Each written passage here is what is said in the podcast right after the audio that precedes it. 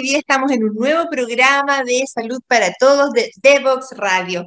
Estoy muy orgullosa porque tal vez no, no, tuve hijos que siguieran la carrera de medicina, pero tuve muchos alumnos que siguieron la carrera de medicina y pediatría, atención primaria, medicina interna, de los cuales yo me siento tan orgullosa como si fueran mis propios hijos. Hoy vamos a tener el testimonio de la doctora Macarena Alfaro, una hermosa doctora que nos va a contar de qué se trata esto de la medicina familiar, qué significa el desarrollo infantil, qué significa eh, llevar a cabo el cuidado respetuoso de los niños y niñas y adolescentes en, en nuestro país hoy. Algo que tal vez nosotros, los doctores más antiguos, ni teníamos en el pensamiento, porque pensábamos que nosotros teníamos que decir lo que las mamás y los papás tenían que hacer, pero resulta que ahora la vida ha cambiado y ha cambiado para bien, para que nuestro país esté mejor preparado para los próximos años que van a ser difíciles.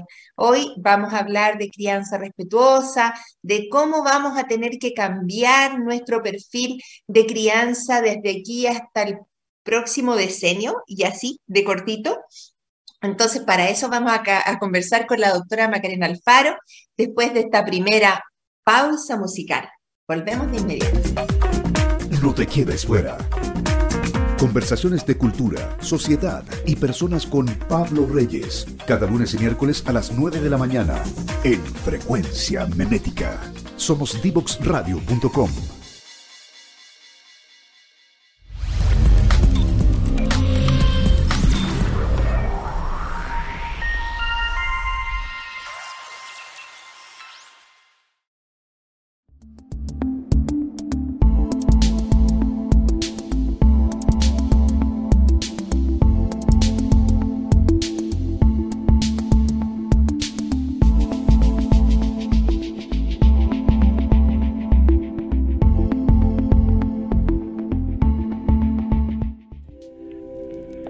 Y ahora llegó el momento de saludar a CERMECOP.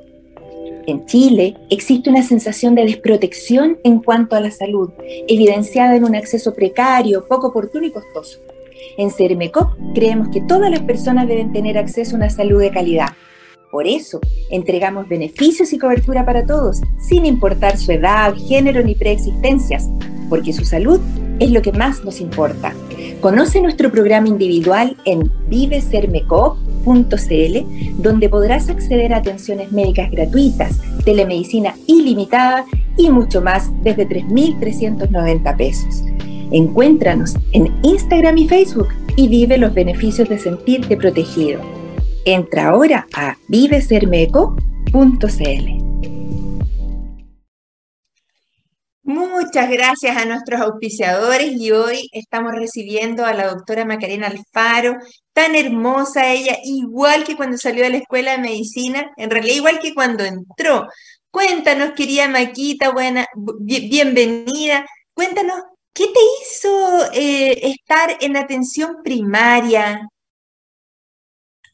Bueno, yo creo que fue un camino que se fue haciendo después de salir de la universidad. Em, la verdad es que yo siempre desde, desde que era muy, muy chica quise em, estudiar medicina para ser pediatra en ese momento. Pediatra. Eh, sí, quería ser pediatra porque no conocía la especialidad de medicina familiar. Em, no la conocí hasta mucho tiempo después. Y y esa fue la razón por la cual estudié medicina. Después en el camino tuve la oportunidad de ir haciendo electivos, ir conociendo la especialidad y me di cuenta que lo que a mí me gustaba era lo ambulatorio, era el proceso de acompañar a la familia, de, de tener eh, lo que yo había tenido cuando chica, que era tener este como doctor de cabecera que uno la conocía desde siempre y que no era solamente alguien que uno recurría cuando estaba enfermo, sino que era también eh, una persona que a uno lo acompañaba en su vida y en su desarrollo. Y ahí fue cuando tuve la oportunidad de conocer la especialidad de medicina familiar. Yo la hice en la Universidad Católica, que tienen un programa que es distinto, que tiene, digamos, eh, algo como distinto en relación a otras universidades que dan esta especialidad, porque ellos tienen las menciones, que es adulto y niños y niñas. Y eh, eso me acomodó mucho porque era como lograr encontrar realmente lo que yo quería, que era poder dedicarme a atender niños, pero con esta visión integral del acompañar a la familia. Em, así que tuve la suerte de encontrarme con esta especialidad de la cual estoy muy agradecida, eh, no solo por lo que uno aprende desde lo biomédico, sino que las herramientas que, que me entregó y también yo diría que lo, más, lo que más rescato es las personas que pude conocer. Como que hasta el día de hoy siento que es un grupo muy consolidado de personas que van todas en el mismo camino de intentar mejorar la salud en este país, uno de distintos lugares. Y eso yo creo que fue como un regalo de la vida de poder haber conocido esto a tiempo y, y haber tomado este camino. Hoy me alegra tanto escuchar eso porque siento que en la medicina hay tantos derroteros, tantos caminos, tantas vertientes que uno puede tomar que cuando elige la adecuada para uno eh, es realmente su refugio para la vida. Yo como médico intensivista siento que no podría haber hecho nunca otra cosa distinta y tú, Linda, siempre sentí desde que te conocí en primer año de medicina que, que, tenías que ver con eso, con, con, con, la educación, con la atención primaria. Pero contémoslo a las personas ¿Qué es exactamente la medicina familiar de la niñez? Porque resulta que aquí la niñez, así como, como la medicina en la mujer, es algo que ha ido ganando un terreno en las últimas décadas. Y, y la medicina de la niñez es algo que es muy reciente y que todavía les falta consolidar. Cuéntales a nuestros auditores qué es exactamente la medicina primaria en la niñez y cuál es su valor. Yo creo que básicamente esto se, trata de, este es un camino que se puede seguir desde muchas aristas, ¿ya? También hay muchas personas que siguen el camino de formarse en pediatría y se van subespecializando en lo ambulatorio. Pero, en enfermedades, en enfermedades de pediatría, más, más que lo preventivo. Sí, acá tiene la ventaja que nosotros tenemos una formación que tiene que ver con todo lo que incluye la medicina familiar y todos los conceptos que tienen que ver con prevención, promoción, gestión en salud. Y eso eh, le da una mirada mucho más amplia eh, y también todo lo que incluye la formación de los problemas familiares, estrategias de intervención familiar porque si nosotros nos damos cuenta, eh, y a usted también le debe pasar, es que nosotros, o sea, nunca podemos ver a una niña o un niño como un ente por separado. Claro. El contexto y los determinantes sociales en los cuales eh, vive son la clave de cómo va a ser su salud. Si nosotros pensamos desde la mirada de la atención primaria, cuál es el gran valor que tiene, que se ha visto que todos los países que tienen mejores indicadores en salud, ¿no es cierto? Que, que, cuando a veces uno dice, ¿qué es un indicador en salud? Es los resultados, ¿cierto? ¿Cuál es la tasa de mortalidad? ¿Cuál es la tasa de multimorbilidad? O sea, ¿cuántas personas enfermas hay? ¿Cuántos diabéticos? ¿Cuántos hipertensos? Vemos que son países que, los que, países que tienen mejores indicadores son los países que tienen una atención primaria mucho más fuerte, en la cual se invierte más, se trabaja más y se desarrolla más. Y eso tiene que ver con que el camino es intentar, ¿no es cierto?, que las personas no lleguen a estar enfermas para recurrir a la salud, sino que la salud llegue a ellas desde que nacieron y se van desarrollando para evitar que estén enfermos, ¿cierto? Pero Maquita, algo nos pasa en Chile que las madres embarazadas fuman, que las personas fuman delante de un lactante los días domingos en la sobremesa, algo, algo nos pasa en el cerebro que en primero básico tenemos los niños más obesos de América. Así es que, por favor, explícame, ¿qué es eh, esta especialidad de la medicina eh, primaria en la niñez y si su foco es la prevención?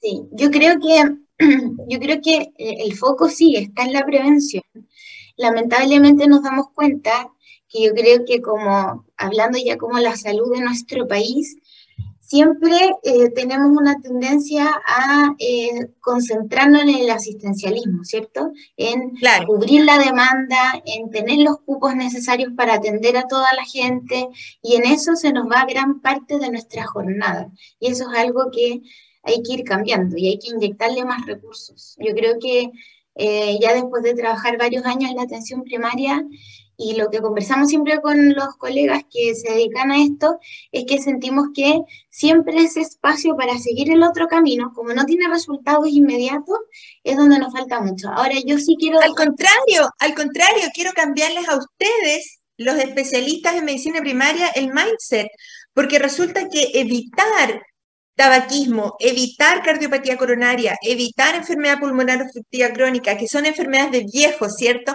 Pero que impartieron en la infancia y en la juventud, es realmente costo efectivo, porque lo que las personas gastan en su previsión de salud tiene que ver con el gasto que hacen esas personas que fumaron, comieron y tomaron más de lo que deberían haber eh, bebido, tomado y comido y fumado en la juventud. Entonces, yo creo que aquí la educación es algo que ustedes como médicos especialistas deberían promover. Sí, y o sea, ese es el foco. Yo creo que eso es lo que nosotros intentamos, por eso estar aquí hoy día, por eso hablar de esta especialidad, y no solo de la especialidad, sino que de el trasfondo que tienen.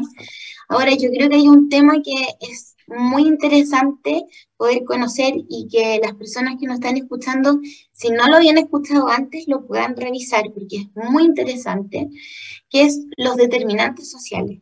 Y creo que determinantes sociales. Sí, los determinantes sociales. ¿Qué son los determinantes sociales? Es todos los factores que influyen en cómo es nuestra salud, entendiendo la salud, ¿cierto? Como eh, la máxima capacidad de bienestar que podemos lograr las personas. Entonces yo creo que aquí es donde se unifican todos los conceptos. Voy a poner un ejemplo que a mí me encanta, que como que se me quedó muy grabado, que tiene que ver como con, con, algo que además nos resuena mucho por todas las diferencias socioculturales que tenemos en nuestro país, que es, por ejemplo, uno de los indicadores que existen es eh, el porcentaje o el indicador de áreas verdes que hay por persona según la comuna o el lugar donde uno viva, ¿cierto? Perfecto. Entonces, por ejemplo, nos damos cuenta que ya una comuna que tiene muchas áreas verdes tiene un número que era cercano a 11 y una que tiene muy poco tiene 1. Y eso pasa en la misma ciudad, ¿cierto? Entonces, ¿qué es lo que pasa? Que nosotros decimos, siempre recomendamos, es ideal que usted salga a caminar, ¿cierto? Claro. Eh, Aunque sea a tu cuadra. Claro, que uno mueva su cuerpo y salga a caminar. Pero si para mí salir a caminar significa que es un escenario amenazante, porque me pueden asaltar, porque las calles están en malas condiciones, porque no hay ningún poquito de sombra, ¿cierto? Porque además eh, el contexto hay una, por ejemplo, un ruido ambiental que lo hace desagradable, lo más probable es que yo no lo haga porque no me va a motivar. Pero si yo, anoche, anoche hubo un baleo de 125 eh, vainillas percutadas en, un blog en una comuna. Entonces, eso también es algo que hay que considerar cuando nosotros hacemos recomendaciones de salud, que eh, la, defensa de la vida, la defensa de la, de la indemnidad personal, también tiene que ser parte de políticas de salud.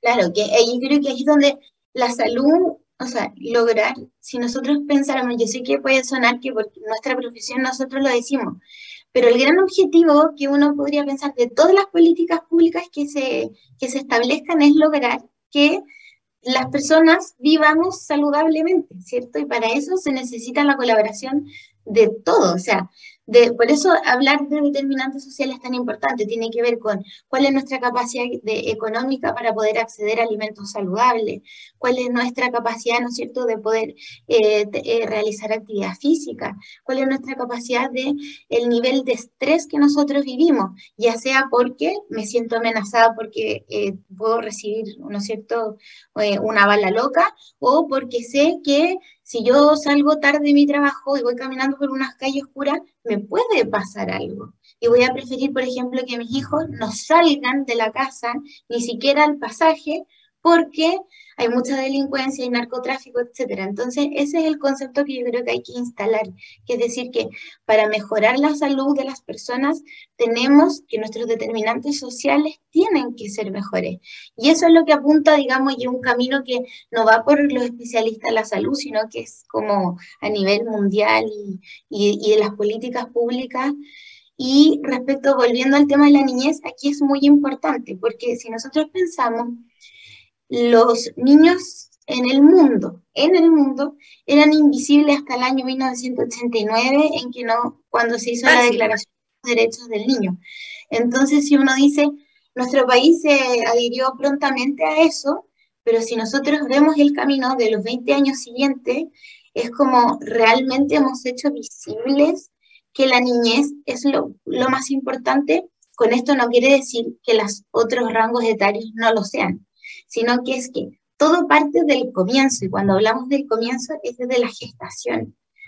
Em, entonces, por eso yo creo que los últimos años se ha ido relevando este tema, porque si nosotros no cuidamos a los padres, a las madres, a los hermanos y a esa familia, tampoco estamos cuidando a esa niña o a ese niño que está creciendo en ese contexto. Claro, bueno, yo te quiero contar, Maquita, que, y, contémosle a los auditores que tú fuiste alumna mía en la Universidad Andrés Bello, en las primeras generaciones de la Escuela de Medicina, lo que yo consideraba que era un arrojo y una valentía maravillosa, porque yo fui alumna de la Universidad de Chile que tenía 150 años. Bueno, todos los que los, papás y los alumnos que entraron a las universidades nuevas, ¿cierto?, de medicina, tenían realmente una convicción y una fe increíble. Pero bueno, resulta que eh, aparece el terremoto del año 2010, aparece la, la la, epidemia H1N1 y luego aparece ahora, para cuando tú ya estabas eh, egresada y trabajando, aparece el COVID, en que todo lo que nosotros enseñamos, que era eh, comparta con sus amigos, comparta con su familia, haga ejercicio, salga de su casa, todo tuvo que ser desarmado y repensado y, así es la vida, así es la vida, como que de repente te toca lidiar con cosas terribles. dentro de mis primeros egresados eh, les tocó el terremoto eh, y, el tsunami en el que ellos siendo directores de un hospital tuvieron que generar unas cámaras frigoríficas para almacenar fallecidos del, tsunami.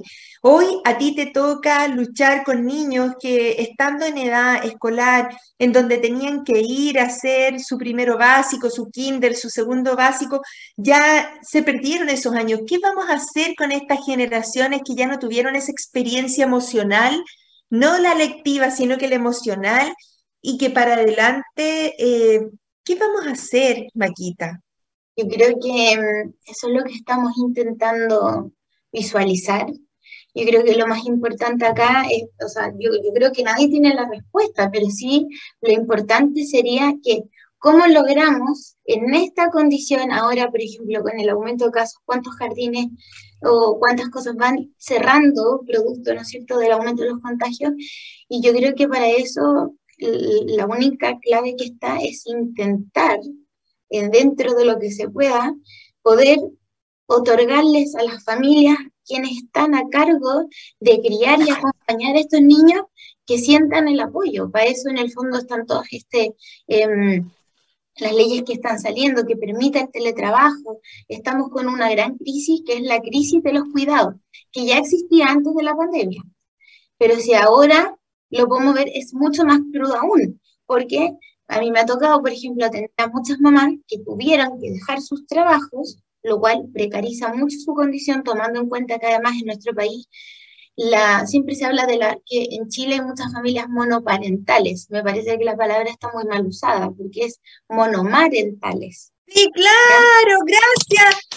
Eso, porque eso es lo que resitúa eh, el, lugar realmente donde tiene que estar. Son figuras eh, familiares que están eh, definidas por madres, no por padres. Entonces, mira, muchos papás se sienten, muchos papás se sienten cuando uno dice eso, pero es que no, es que no, haya, claro, no es que no haya claro, no es que no es que hayan familias que no estén constituidas solo por una figura paterna, sino que cuando nosotros hablamos a lo pública vamos a hablar de lo frecuente, lo común. Y en Chile hay un porcentaje muy alto de familias que están lideradas y sostenidas por madres. madres, madres solas, que no es que no existan los padres, sino que sabemos que más del 90%, por ejemplo, de los padres que está demandado por pago de pensión de alimentos no las pagan. ya, pero eso es lo mismo Eso es lo mismo que sabíamos que en Chile fuma el 33% de la población y lo, normalizábamos.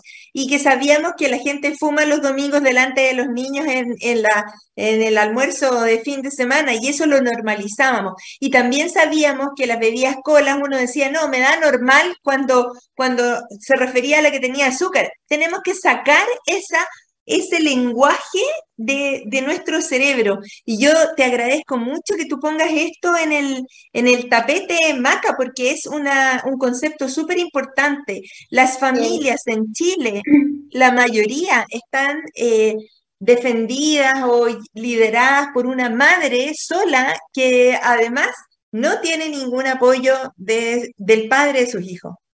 Y eh, hoy día, justo antes de de, entrar a esto, decíamos que además, por ejemplo, se sabe y está estudiado que hay una brecha salarial entre el hombre y la mujer de un 20%. Entonces, ¿O más? Claro, o más, yo creo que... Los futbolistas, ganan mucho más los futbolistas hombres que las mujeres. Claro, y además si lo pensamos así, entonces el, el, escenario yo creo que en contexto pandemia para estas mamás realmente es adverso.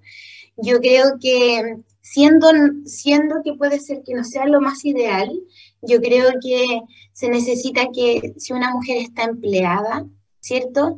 Esa institución que su empleador pueda entender que capaz flexibilizar los tiempos va en beneficio de nuestra sociedad.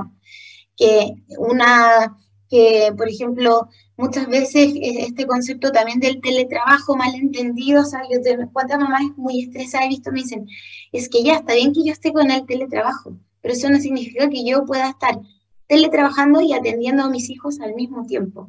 Y haciendo el aseo y sacando la caca a los perros y haciendo el ah. almuerzo y haciendo todo en el fondo. Es, es muy injusto. Y ahí entra el concepto de crianza respetuosa. Eso yo creo que es muy, muy interesante conocer.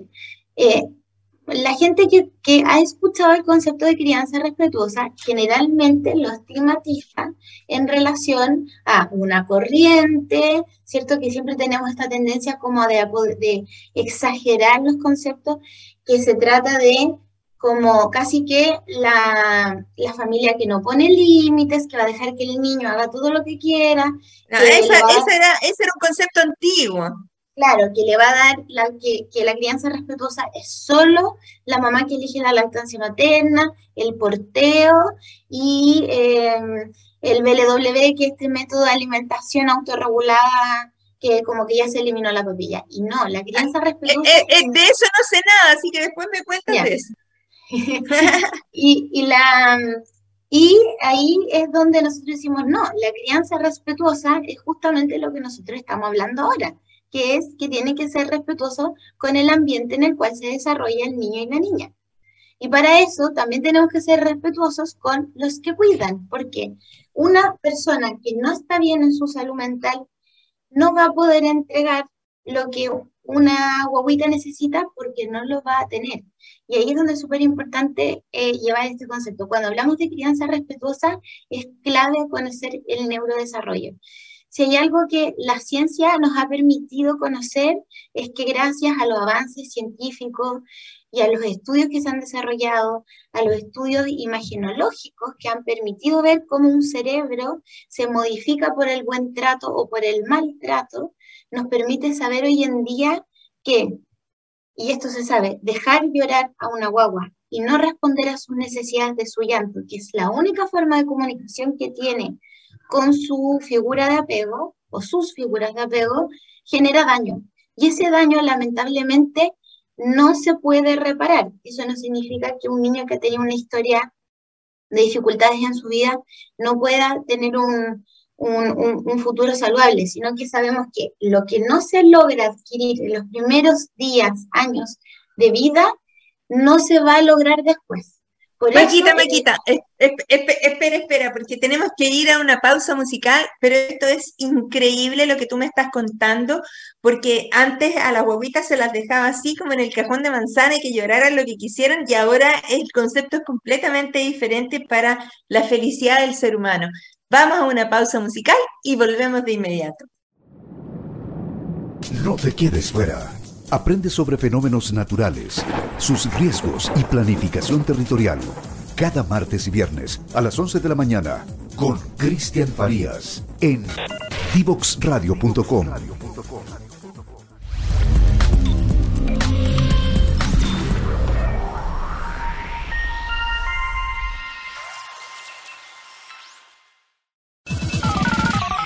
quedes fuera. Conversaciones de educación, aprendizaje y tecnología.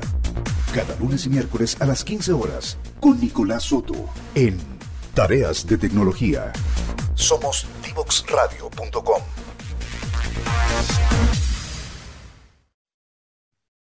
Cuando alguien me preguntaba hace una década atrás, ¿quién eres tú? Yo siempre decía, yo soy profesora universitaria de estudiantes de medicina y de los estudiantes de medicina que yo tengo reconocidos como mis hijos predilectos está Maca, que hoy está conversando con nosotros, la doctora Macarena Alfaro, que se dedicó a la atención primaria y lo hizo perfecto porque desde ahí es que tenemos que mejorar nuestro país. La crianza respetuosa, estamos hablando de qué significa conocer el desarrollo infantil y el neurodesarrollo infantil, querida Maca. Cuéntanos un poquito de eso. Sí, yo creo que esto es, esto es como de los puntos claves para poder eh, entender lo que es la crianza respetuosa.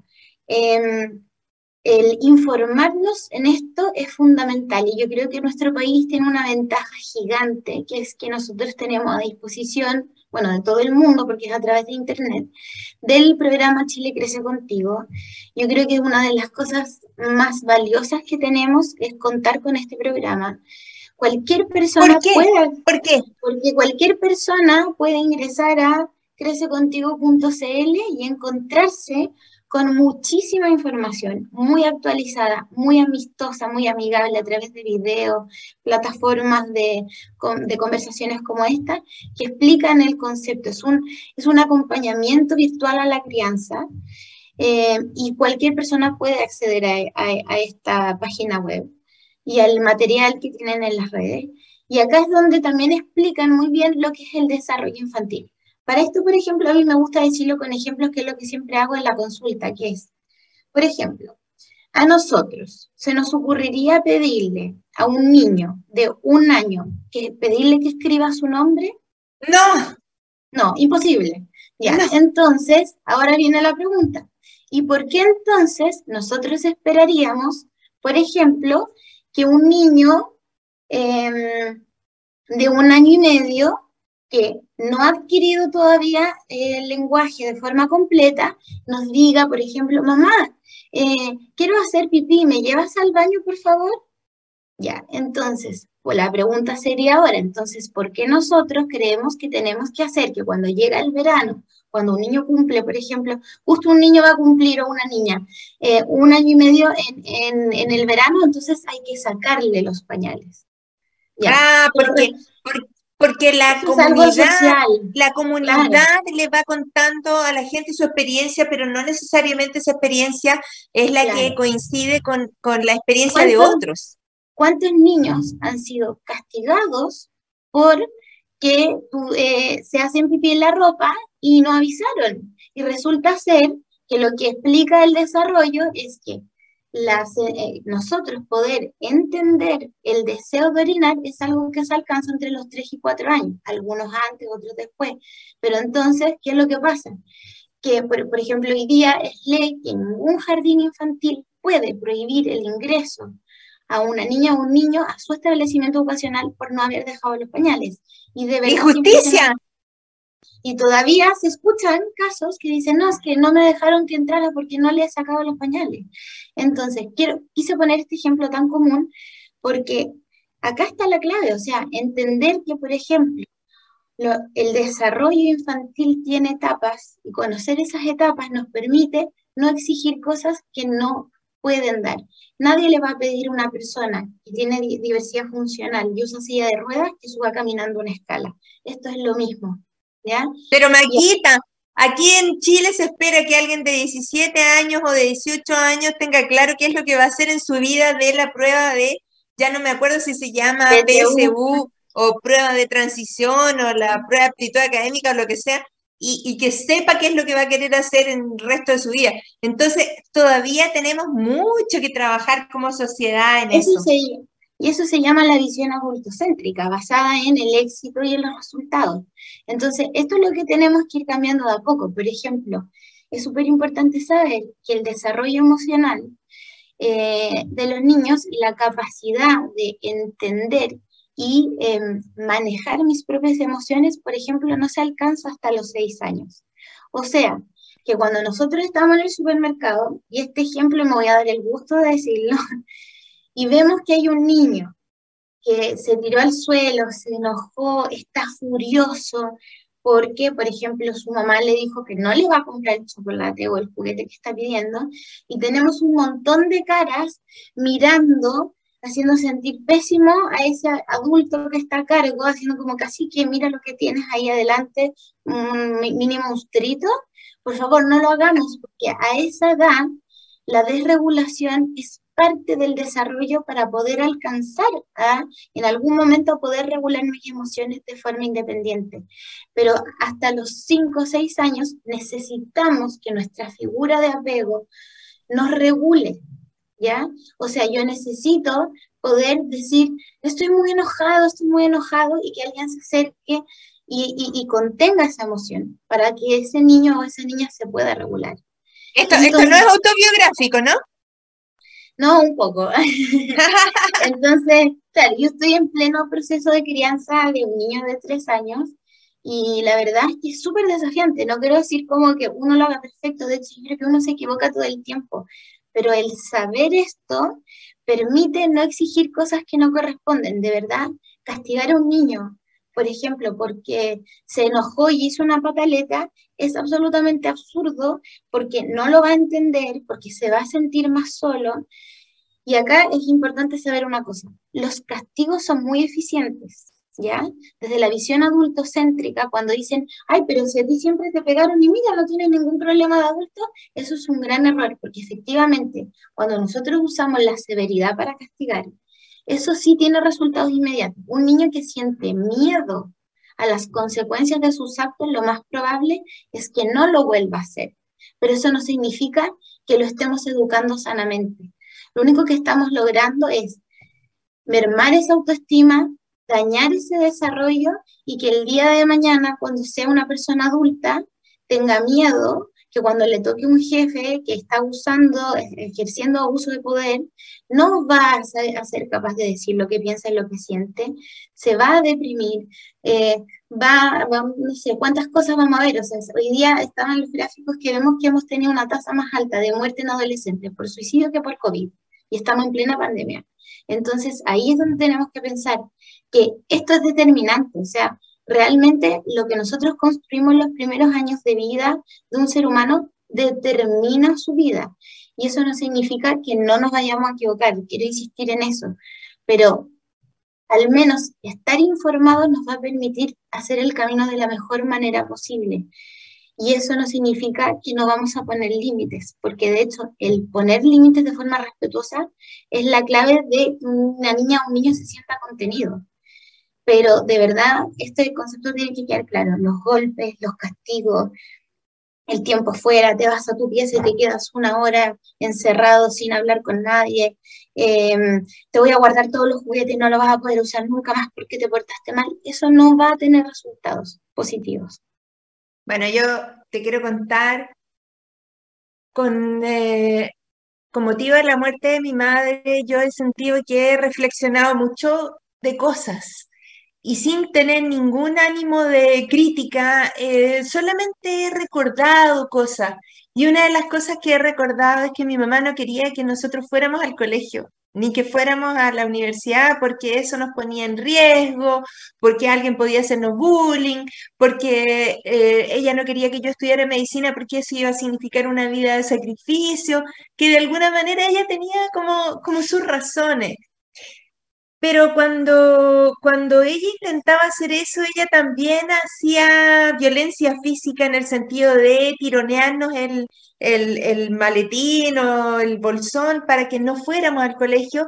Y, yo siento que que una de las cosas que a mí me, me salvó la vida fue mi marido cuando nos casamos, cuando me dijo al oído una vez, a los niños no se les pega, no se les toca y se les enseña. Y así fue como a mis hijos, a mis tres hijos y por supuesto a mis nietas y todo, eh, hemos tratado de explicarles cosas y explicarles no tocándolos, sino que tratando de hacerles entender. Y eso creo que es una deuda para Chile, porque en este momento yo siento que la violencia que hay en nuestro país, tanto la violencia familiar entre las parejas o con los hijos o con los descendientes, es todavía muy alta. Y eso es algo que tú, claro, que tú como médico de atención primaria seguramente estás viendo. Y yo tuve la suerte de tener un punto de corte que, fue mi esposo, que es el doctor Eugenio Lea, pero tal vez no todos tuvieron esa suerte. Entonces, por eso siento que este tiene un valor, tiene un valor esta conversación, porque si alguien tiene la sensación de que está siendo golpeado, abusado o eh, emocionalmente eh, como constreñido, sí hay, otro, hay otras realidades en las que las personas son libres de ser las que son en forma absolutamente espontánea. Cuéntanos un poquito de cómo se lleva esta, este autocuidado de las personas o de las personas que crían a los niños hoy en Chile. Yo creo que para poder uno yo tuve la suerte en el 2021 de hacer un diplomado de crianza, de crianza respetuosa, lo voy a nombrar porque fue un regalo. Sí, y también les aprovecho de comentar la página web porque hay muchos artículos de una plana en que explican tan bien tantas cosas muy desde la vivencia que los invito a que se llama Crianza en Flor, www.crianzaenflor.cl. Y ahí es donde nosotros vemos que era desde la raíz a las ramas nosotros no podemos construir una, una, mejor versión de nosotros sin hacer el ejercicio que usted está mencionando de entender nuestra, nuestra propia historia. Con esto no significa que nosotros nos vamos a, mm, a llevar encima la carga del cuestionamiento, es que si mi mamá hubiera hecho esto distinto, es que si mi papá me hubiera dado esto, es que si mi vida hubiera sido diferente, está bien, yo creo que es parte del proceso, sino que se trata de que a través de entender nuestra propia historia, es la única forma que podemos repararla para no repetirla. Cuando dicen que los patrones de violencia se, se son transgeneracionales, eso está estudiado y comprobado. Sí. Porque muchas veces, y nosotros lo conversábamos con el grupo que hicimos el diplomado, que uno a veces, sin ni siquiera pensarlo, es como un acto que no pasa por la razón, sino que pasa como por eh, la parte límbica, que es como que uno actúa y después dice, no puedo creer lo que hice. Como, mira cómo le grité, mira lo que le dije, y, y, eso, y ahí es donde uno dice, bueno, pero tiene la oportunidad de repararlo. Eso quiero dejarlo claro. Cuando uno se equivoca y uno está cansado y uno le han pasado un millón de cosas y capaz le gritó al hijo innecesariamente, uno puede acercarse, por muy chico que sea, y decirle, perdón, me equivoqué. No debí haberte gritado. No está bien. Hoy día tuve un mal día, estoy muy enojada y, y no lo debía haber hecho ¿te puedo dar un abrazo? Eso repara. Ya no se trata, el concepto acá no es ser perfecto y, nunca enojarse, nunca, no, pero tener claro que la violencia física es muy dañina, pero hay que tener muy presente que la violencia que siempre está presente en todos los escenarios, cuando hay violencia física o las otras violencias, es la psicológica, ¿ya? Eh, cuando nosotros le decimos a una niña de dos años, por ejemplo, oye, pero, pero mírate cómo te ves. Pero mírate, quedaste toda sucia, ¿qué van a pensar de ti? Ella realmente va a creer eso, porque se lo dice las personas que son más valiosas en su vida porque depende absolutamente de ella. Entonces, lo que decimos es muy importante. Usted nombró el concepto de nuestro país tiene unas tasas altísimas de violencia de género. Hoy en día tenemos que hablar de violencia de género. Es una ley que lleva no sé cuánto tiempo esperando que salga. ¿Por qué? Porque La violencia de género es la violencia que tiene que ver con la crianza, que, que, se trata de la violencia que ejerce el hombre sobre la mujer, no porque el hombre solamente quiera ser malo, sino que porque la crianza que hemos recibido ha permitido que se mantengan esos modelos. Entonces, eso es lo que tenemos que cambiar. Cuando en una familia hay violencia en cualquiera de sus formas y el tribunal, y aquí sí que lo voy a nombrar porque realmente esto es algo que hay que cambiar, dice una jueza, un juez dice, no, pero si el papá era solamente violento con la mamá. No, eso no existe.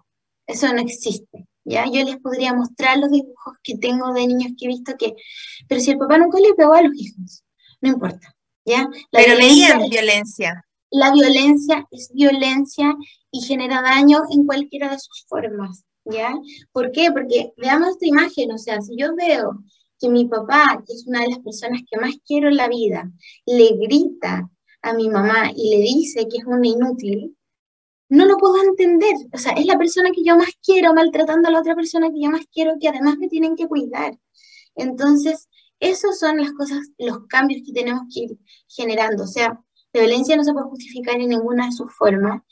Y para eso tenemos que cuidar a los que cuidan y por eso lo que hablamos al principio de los determinantes sociales. Porque cuando vemos que los niños dicen, me gustaría que mi mamá me papá trabajara menos horas y pudiera pasar más tiempo conmigo, tiene que ver con que al final nuestra vida está tan acelerada que tenemos poquito tiempo para el disfrutar, para el abrazarnos, para el descansar, para el salir un ratito al parque y mirar cómo se mueven las hojitas y, disfrutar y no estar todo el rato pensando como lo que le pasa a la gran mayoría de las mamás, ¿cierto? Que es que, esto, esto es un concepto también importante a revisar que se llama sobrecarga mental, que es que aunque esté en mi tiempo de ocio, estoy pensando en que tengo que comprar la cartulina roja que me dieron. obligaciones. Se me olvidó y cómo lo voy a hacer, ya, y, y, va a ser el único que no la va a llevar, y todo eso es responsabilidad de la mamá. Y eso es lo que tenemos que ir cuidando y cambiando. Nos queda un minuto, querida Maquita, para que nos hable de esto de la ayuda de la tribu. Y creo que mm, una de las cosas que podemos rescatar es que en esto no estamos solos, no estamos solas, em, y se puede pedir ayuda. Eh, hay gente que se hace grupos eh, eh, por ejemplo, otra vez ya, bien, no nos podemos juntar hoy en día muchas personas físicamente, pero podemos recurrir a los grupos de apoyo, por ejemplo, del Chile Crece Contigo.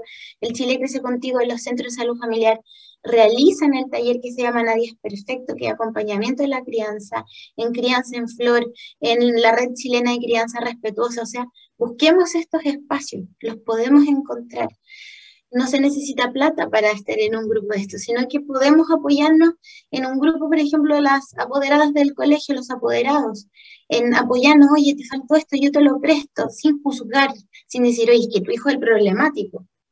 Eh, y decir, ¿no será que le pasa algo a ese niño? Algo le está pasando, porque la naturaleza humana no es violenta.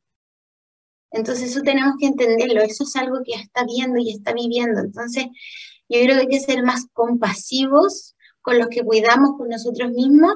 Y el último mensaje es que se ha visto que, aunque lo, este mensaje lo voy a mandar de mamá a mamá, ¿ya? Como me nace, que se ha visto que aunque sean 30 minutos al día, tener el espacio para uno mismo. Yo sé que es difícil, pero sean 30 minutos, leer un poquito un libro, ver un poquito una serie, hablar con alguien que no quiso hablar, no hacer nada y mirar por la ventana, lo que sea, pero darse al menos 30 minutos para una pausa mental. Eh, es un consejo práctico, escuchar música, bailar, lo que sea. Linda, mi querida Macarena, yo de verdad estoy muy agradecida que la vida no me dio hijos médicos, pero me dio muchas hijas y muchos hijos que siguieron la carrera, que son realmente un orgullo para mí. Tú eres para mí un orgullo como persona, como profesional. Te quiero mandar un abrazo gigante. Vamos que se puede y que estoy muy agradecida de estos minutos que nos has dado y por supuesto que estoy muy orgullosa de tu carrera y muy invitada a nuestros próximos programas. Un abrazo, Maquita, querida. Muchas gracias por la oportunidad. Gracias, un abrazo. Y a nuestros auditores, a la última pausa musical y terminamos el programa. No te quieres fuera. Conversaciones de minería y energía con Nancy Pérez y Pamela Chávez. Cada martes y viernes a las 15 horas. Recursos con perspectiva. Recursos con perspectiva. Somos divoxradio.com.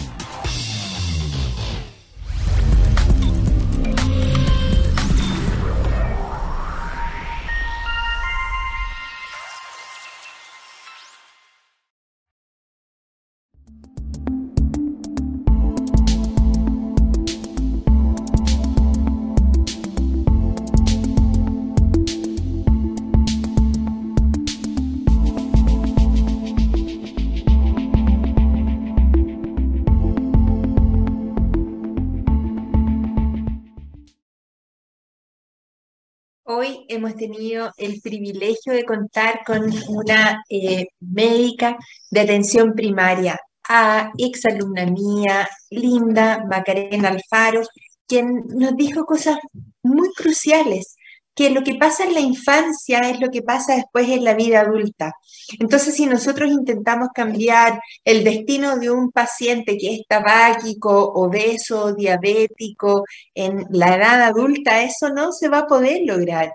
Eh, lo que tenemos que tratar de hacer es criar a los niños de una manera respetuosa desde su más primaria infancia desde antes que nazcan, dejar de fumar, tratar de tener hábitos saludables de nutrición en la infancia hasta que eh, estén en primero básico, porque desgraciadamente en Chile tenemos los niños más obesos en primero básico y eso significa que nosotros hemos fallado, no los niños, somos los adultos los que tenemos que cambiar nuestro, nuestro set de pensamiento, ¿Cómo lo hacemos? Tal vez tratando de explicarles a las personas que la felicidad no está en un asado de fin de semana en donde les damos más grasa, sal y azúcar que en toda la semana corrida, sino que tratar de entender que lo que tenemos que hacer es entregarles ejercicio, eh, tiempo real, tiempo, tiempo valioso, tiempo en el que cada uno de nosotros tenga un espacio para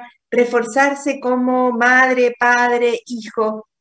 Realmente tenemos que hacer un cambio de pensamiento si no queremos eh, ir por el despeñadero del cambio climático, de la obesidad en nuestro país, en que nuestros niños hoy crean realmente que el tabaquismo, el alcoholismo y, y la obesidad sean algo natural en la sociedad, porque no lo son. Hoy. Hemos tenido a la doctora Macarena Alfaro, médica de la atención primaria, hay exalumna mía a quien yo valoro mucho como una preciosa persona que está aportando a nuestro país y por eso hoy estoy muy orgullosa de haber hecho este programa y les invito a nuestros próximos programas aquí en Devox Radio, que tenemos además el auspicio de Sermecop que eh, está acompañándonos en este semestre. Un abrazo, que estén todos muy bien. Los invito al próximo programa.